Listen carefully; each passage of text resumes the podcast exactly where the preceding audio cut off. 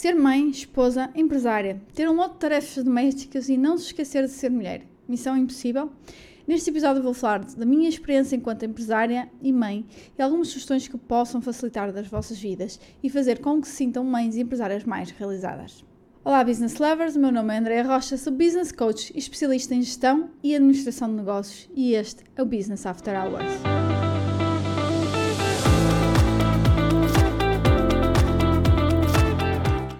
Olá, olá, business lovers! Hoje, mais aqui há minhas ouvintes mulheres, não é? que até é a grande maioria do, do meu público. Tenho aqui um episódio dedicado a elas, nomeadamente às que já são mães, uh, ou que pensam nisto no futuro e que lhes traz até alguma ansiedade, algum receio de como gerir aqui a carreira profissional, os seus negócios e tudo em simultâneo. E porquê agora, não é? Eu até pensei inicialmente lançar este episódio, uh, que, que, muitas das perguntas que me vão chegando às vezes no Instagram têm, tá, estão relacionadas com isto, e também muito da minha audiência sei que se vai uh, rever neste episódio. Eu passei a lançar no Dia da Mãe uh, este conceito, não é? mas na realidade eu decidi uh, fazer agora e porquê? Porque basicamente uh, o dia da mãe é o dia de todas as mães, mas para mim passou a ser uma realidade há, há dois anos, uh, por esta altura. Foi a 12 de março de 2021 que eu me tornei mãe pela primeira vez, o que significa que este domingo o meu filho Rodrigo fez dois anos. Uh, entretanto, e para quem me segue também já não é novidade, uh, neste momento já, já estou grávida novamente, uh, desta vez uma menina, a Anabela, que está a menos de um mês de nascer e há poucas semanas provavelmente, não sei, um mês mais tardar.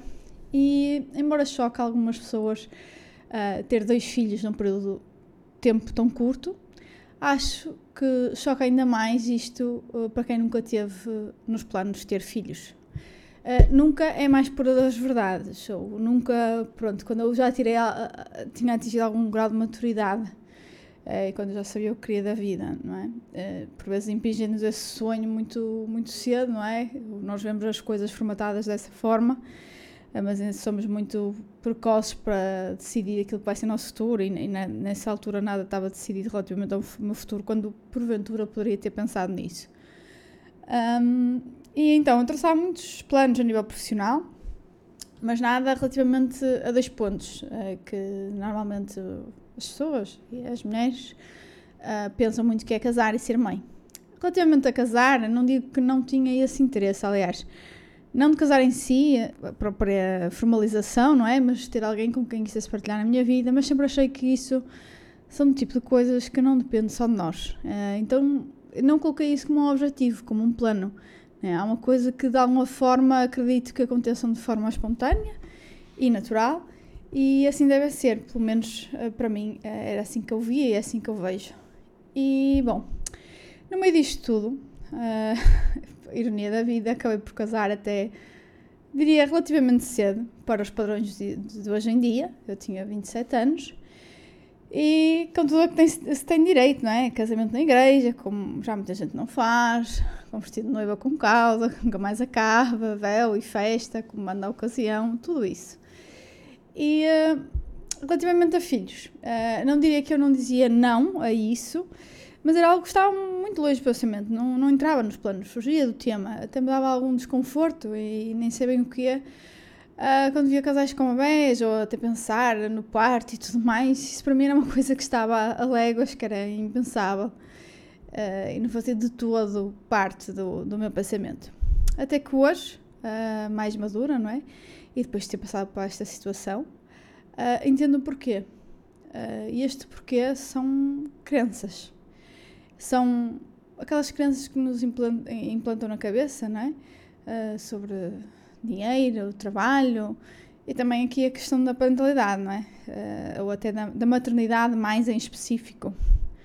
Sendo que este ponto acaba por ser mais tarde, né? não, não logo desde da crianças, mas uh, as crianças de dinheiro, que normalmente acabam por vir de forma mais precoce, não é? Por exemplo, quando nós ouvimos aquelas frases do quando tiveres filhos, vais ver como é, um dia quero ver como vais criar os teus filhos, os filhos dão-me trabalho, gasta-se muito dinheiro com os filhos, custa muito ter um filho, uh, até do ponto de vista fisiológico, não é? Sofres muito, uh, é viver para os filhos, nós deixamos de ter vida própria, etc, etc. Todos, todas conhecerão esses quase dogmas que a sociedade nos incute e que hoje tenho a certeza que foi por causa disso que ter filhos nunca estava nos meus planos. Uh, ainda que o relógio biológico também nunca tivesse despertado, mas também se calhar era muito difícil que viesse a despertar quando eu via uh, na boca de todos estas coisas, não é? E és, és tu ou os teus filhos, não é? Deixas de ser tu, é a tua carreira, ou uh, a partir do momento que passas a ser mãe, uh, isso fica para trás, o casamento antes dos filhos é uma coisa, depois é outra. Basicamente, dizem já é ter filhos é coisa do mundo, mas depois dizem isso numa única frase, depois dizem nas outras 20 ou 30 que é completamente antagónico àquilo que, que é o, supostamente o melhor da vida, né? E como eu digo sempre, é, eu tenho muita sorte nos azares ou contratempos, neste caso eu acho que não é um azar, é um contratempo, que a vida me coloca. Uh, a maternidade para mim passou basicamente de uma decisão para uma escolha e nada fácil, ou seja, no dia 8 de 2020 Uh, e sem que algo assim significante fizesse para ver, eu descobri que estava grávida. E sim, eu sei o dia em que eu descobri que estava grávida, mas as, as gravidezes, até porque eu, em ambos os dias, eu tirei uma foto do Porto Sol nesse dia, para sempre eternizar esse momento e, e me, me lembrar que foram dias especiais, não é? Não é só o dia do nascimento, realmente ela nasceu para mim, esta ideia, estas duas ideias, não é? estes dois bebés nasceram para mim nesse, nesse dia, no dia que eu descobri que dentro de mim havia vida. Um, então eu decidi, uh, das duas vezes, internizar com tirar uma foto do pôr do sol. A primeira vez foi assim um bocado. Olha, lembrei-me que às vezes tirava no verão, ver o pôr do sol. Então decidi tirar nesse dia, sem pensar muito. E depois, na segunda vez, pensei, oh, foi bonito. Eu muitas vezes recordo esse dia, vou ver a, a foto então vou fazer a mesma coisa. Uh, e porquê que na primeira vez eu não, não foi algo pensado? Porque eu simplesmente uh, caiu-me tudo, não é? Não estava à espera. Na primeira gravidez eu decidi aceitar o que aconteceu, pensar na reviravolta que ia ser a minha vida e amar a decisão não para dias. Basicamente foi isso. Eu, apesar de ser algo, não é? Uh, completamente fora dos meus planos, eu nunca para mim foi opção não ter este filho. Não, eu, eu, duvidei muito, não é? Eu, de tal forma que eu lembro que lá está, soube isso mesmo ao final da tarde, já início de noite, um, era verão, por isso lá está, o pôr do sol era mais tarde. E eu ficar a pensar muito naquilo e eu pensar, não, não é possível.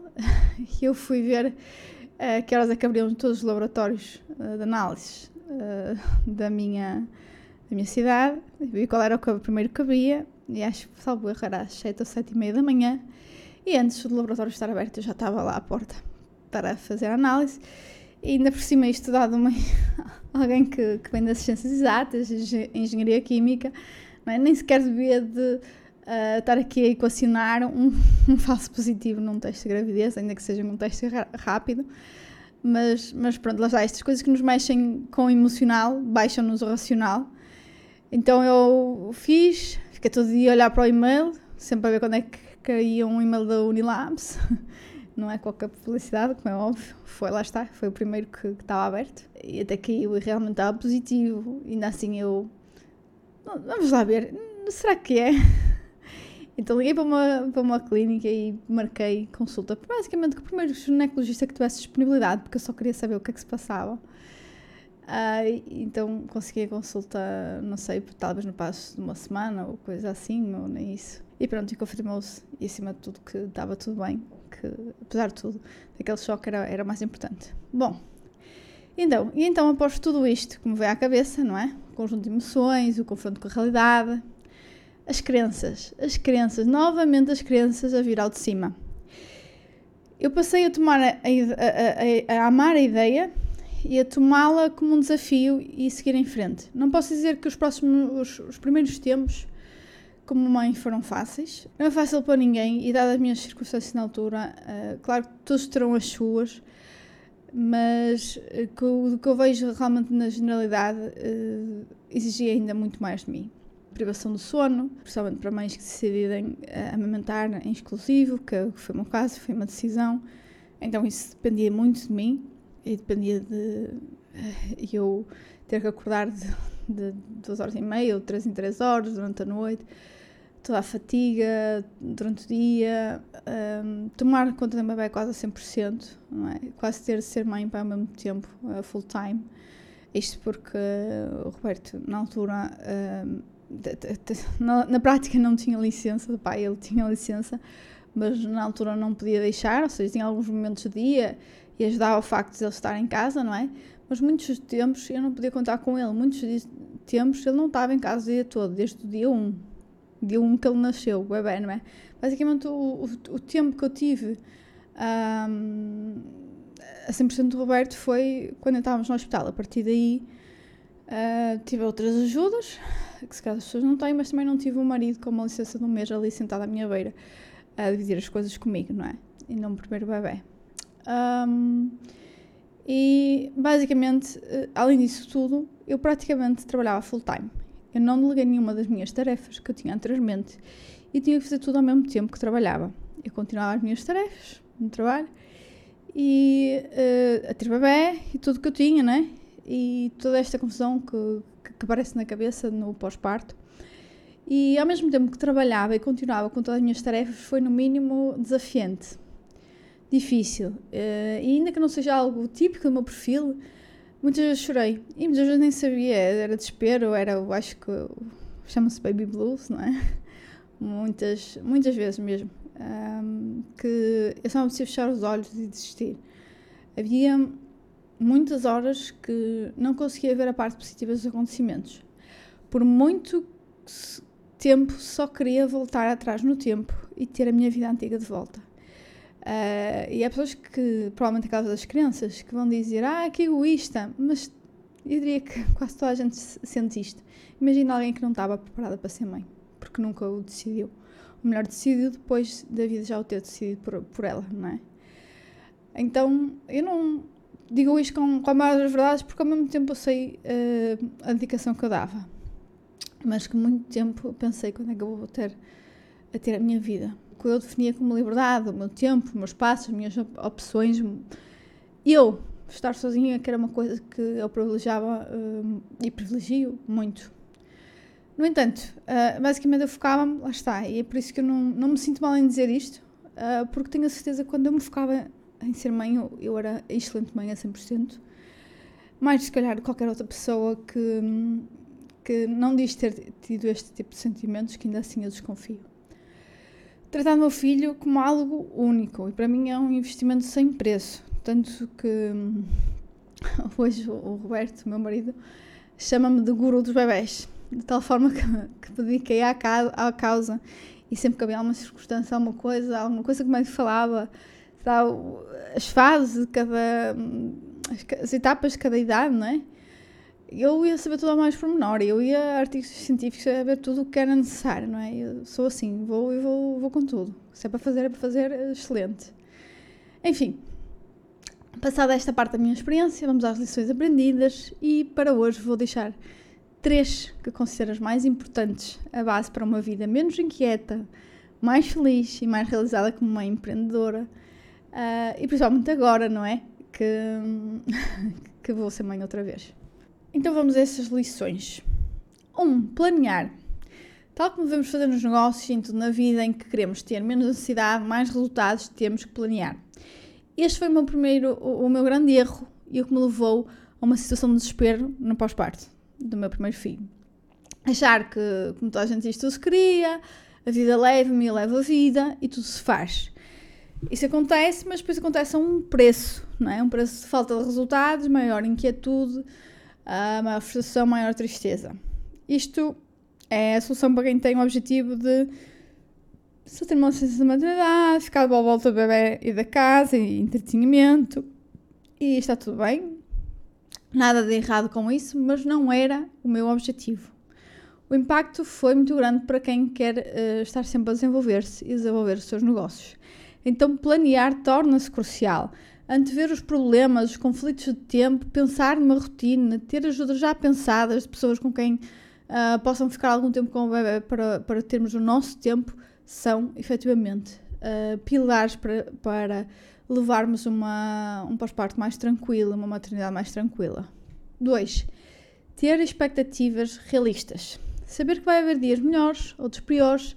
Saber que vamos ter que desacelerar em alguns momentos naquilo que eram os nossos objetivos antes, mas que estamos a trabalhar num grande e novo uh, investimento que é construir o nosso legado, que é desenvolver um ser, fazê-lo feliz, ensiná-lo sobre ser uma boa pessoa e sobre a nossa forma e a forma como nós acreditamos a vida, não é?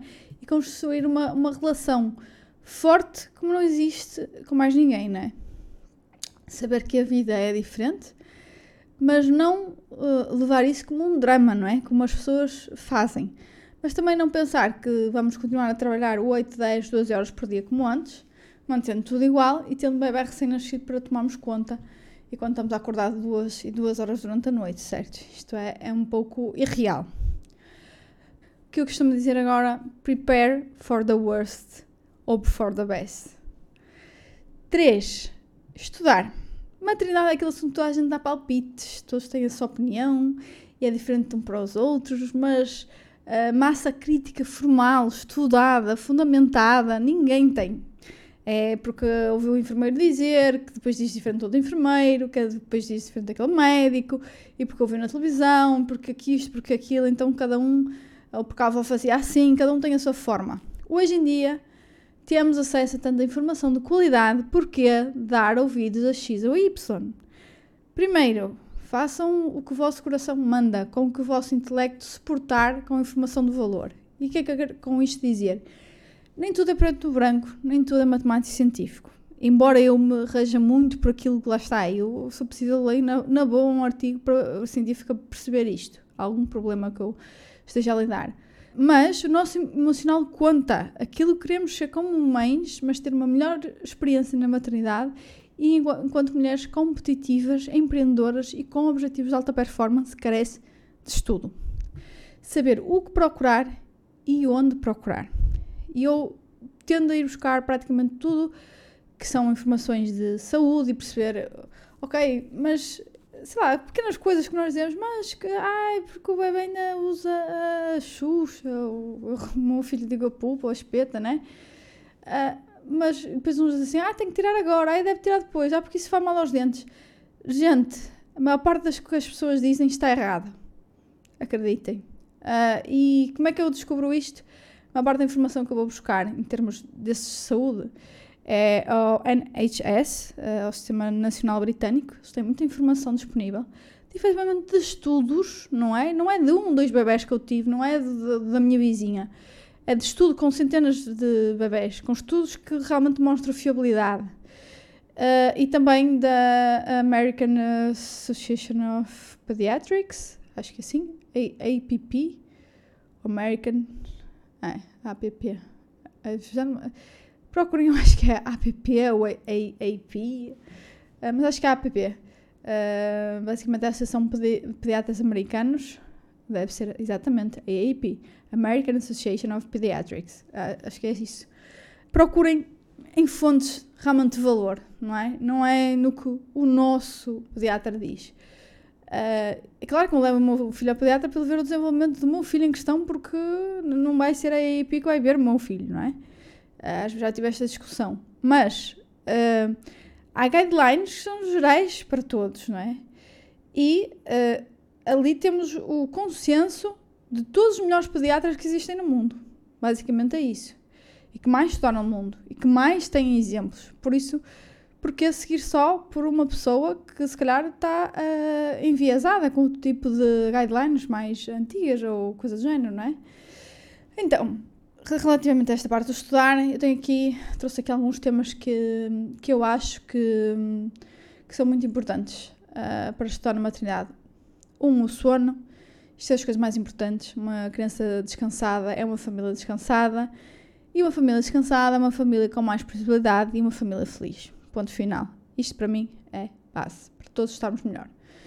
Dois, alimentação. Criar boas rotinas de alimentação, bons hábitos. Começamos logo desde cedo a estragar e desde cedo uh, começamos logo a perder a, a, carruagem, e isto estamos a falar de, sei lá, a matar logo as crianças com açúcares e etc, não é? Que provavelmente foi a forma como nós todos somos, fomos educados, é por isso que eu digo que hoje em dia sou uma formiga. Como educar, aqui o 3, como educar pessoa, crianças felizes, autónomas e independentes. Isto é meu objetivo para os meus filhos, não é? Para outras mães poderá ser outro qualquer, e aí terão que procurar fontes nesse sentido. Uh, isto é o ultimate goal para os meus filhos, e há muito conteúdo de valor nesse sentido. Depois, um, saúde. Tal como eu, tinha, eu tinha falado no, no início, não tive, não falei neste ponto muito, porque felizmente tive a sorte até agora não ter problemas maiores nesse sentido, mas isso é a base para construir, e, mas eu acho que para construir essa base da saúde, tal como nós em adultos, há uma, há uma, uma parte pela qual nós somos responsáveis, não é? há uma parte que nós não somos to totalmente responsáveis, ou de todo responsáveis, que é a genética, mas há uma parte em que nós somos muito responsáveis e que nos compete, que basicamente é tratar dos três pilares que eu falei anteriormente. Ou seja, Uh, eu tô, sou defensora que também no caso dos adultos, se nós tivermos sono de qualidade, se nós tivermos alimentação de qualidade, uh, também no caso do, dos adultos é o exercício, não é? Se nós formos pessoas felizes, autónomas, independentes, com mindset certo, com uma cabeça limpa, com espírito positivo, 80% da nossa saúde está aí. E pronto, uh, chegamos ao final destes três conselhos que considero vitais para termos e continuarmos a ser mulheres felizes, realizadas, quer no campo pessoal, quer no campo profissional. Até porque não vejo para mim aquelas afirmações de mulheres que dizem que a licença devia ser um ano ou mais para estar com o filho e tratar da casa, e volto a dizer, para mim. Tenho objetivos completamente diferentes que não coadunam com esse estilo de vida. E isso não quer dizer que eu negligencie o meu filho de todo e que não digo que é, que é errado, simplesmente não é o meu. E para mim nem faz sentido discutir esse assunto com pessoas cujos mindset e objetivos são completamente diferentes dos meus. Dificilmente teremos aqui um ponto win-win, porque nenhuma das partes está disposta a escutar a outra e a aprender algo com isso. Sei que hum, neste episódio eu falei muito dos primeiros anos da maternidade, porque é a realidade que eu tenho, não é? O filho tem dois anos e em breve lá está terei, terei uma outra. Mas acredito que este outro tipo de desafios virão mais para a frente. Uh, outro tipo de challenging eh, situations. Desafios diferentes, mas também acredito que a fase pós-parto dos primeiros anos são muito exigentes. Em termos de demanda de tempo, atenção a todo o momento. Eu digo muitas vezes, eh, embora não tenha passado ainda por essa fase, que neste momento os filhos dão, dão muito trabalho, mas depois dão dores, muitas dores de cabeça. São problemas diferentes. Bom, e agora finalizo com um pedido Amanhã, no meu Instagram, sai um post relativo a este episódio do meu feed. Caso conheçam uh, mulheres para quem este assunto faça sentido, que eu possa ajudar de alguma forma com este episódio ou o meu conteúdo para mães empreendedoras, empresárias, identifiquem-nas lá nos comentários para que de forma gratuita possa tornar os dias delas mais fáceis, mais produtivos e ajudá-las a sentirem-se mais realizadas. Uh, caso também não conheçam ninguém, mas uh, eu ouvi, eu gostei. Deixem lá esse vosso comentário, vou adorar ver os vossos comentários mesmo. Muito obrigada. E assim chegamos ao final de mais um episódio do Business After Hours. Espero que vos tenha sido útil. Obrigada por estarem a ouvir. Espero ter-vos aqui no próximo episódio. E já sabem, classifiquem este episódio na plataforma que estão a ouvi-lo. Fico à espera de vocês no próximo episódio e até lá. Stay tuned!